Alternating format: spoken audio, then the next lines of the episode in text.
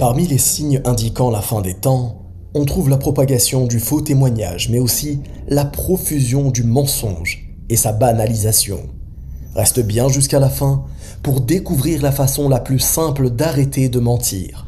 Il existe souvent des mensonges à fort enjeu, et parfois même des mensonges futiles, au point où les gens en deviennent malades et ne se contrôlent même plus, au point où sans même qu'ils ne s'en rendent compte, des mensonges sortent de leur bouche, comme s'ils ne maîtrisaient plus cette bouche, et comme si le corps acceptait le fait de mentir, au point où plusieurs pathologies graves sont recensées, des pathologies auxquelles tu es peut-être toi aussi concerné, sans même t'en rendre compte.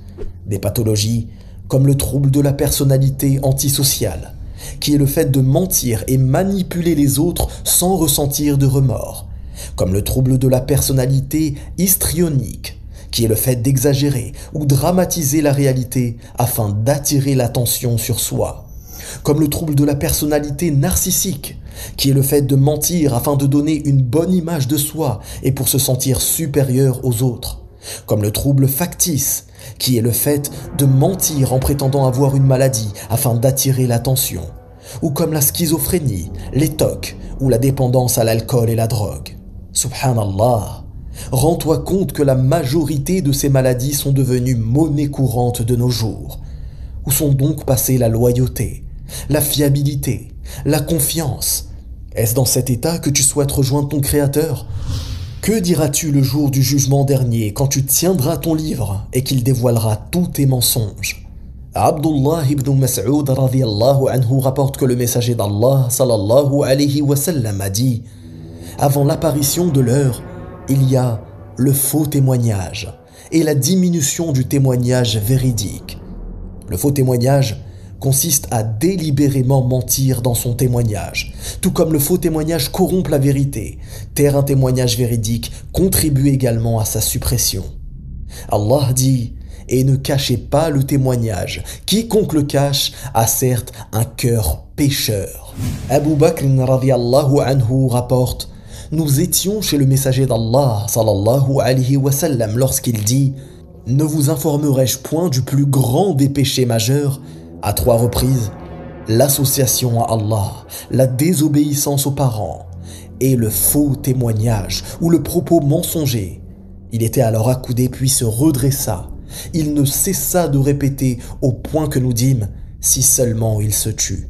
D'où l'importance de ne pas négliger le faux témoignage.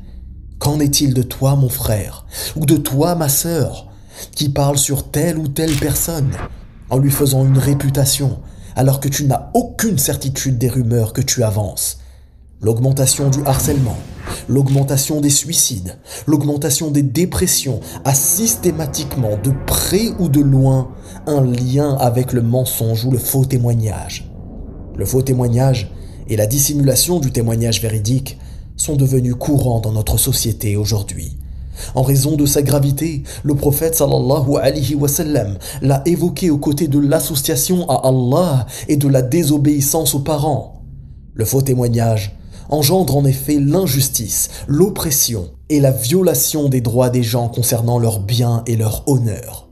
Son apparition témoigne de la faiblesse de la foi et de l'absence de crainte envers le tout miséricordieux, Allah subhanahu wa ta'ala.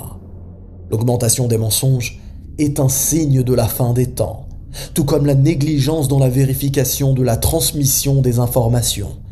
Abu Hurayra radhiyallahu anhu rapporte que le messager d'Allah sallallahu alayhi wa sallam a dit: « Il y aura dans les dernières générations de ma communauté des gens qui vous parleront de ce qui ni vous ni vos pères n'avaient rien entendu. Alors, gare à vous et gare à eux deux. » Dans une autre version, à la fin des temps, il y aura des imposteurs, menteurs, qui vous raconteront des récits que ni vous ni vos ancêtres n'avez jamais entendus.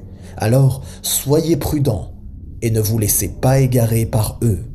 Muslim rapporte qu'Kamir ibn Abdah a dit que Abdullah ibn Mas'ud radhiyallahu anhu a dit: « Le diable prendra l'apparence d'un homme et ira vers un groupe, leur racontant un récit mensonger.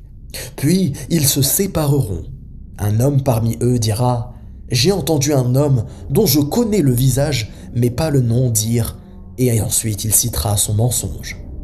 Et il est extrêmement fréquent d'entendre des informations nous parvenir au sujet desquelles, lorsqu'il est demandé « D'où tiens-tu cette information ?», la réponse est « J'ai vu ça sur Facebook » ou « J'ai vu ça sur TikTok ». Subhanallah. D'après Abdullah ibn Abbas radhiyallahu anhu a dit « Il y a en mer des démons prisonniers enchaînés par Suleyman, et ils essaieront presque de sortir pour réciter aux gens un Coran. » Al-Nawawi explique que cela signifie qu'ils réciteront quelque chose qui n'est pas le Coran, prétendant que cela en est, afin de tromper les gens simples, mais les gens avertis ne se laisseront pas abuser. D'où l'importance de rechercher la science, et tout d'abord celle du Tawhid, l'unicité, puis de mémoriser du Coran, afin de ne pas se faire tromper. À notre époque actuelle, il y a de nombreux récits étranges. Certaines personnes négligent le mensonge et la vérification de l'authenticité des informations. C'est une épreuve pour les gens.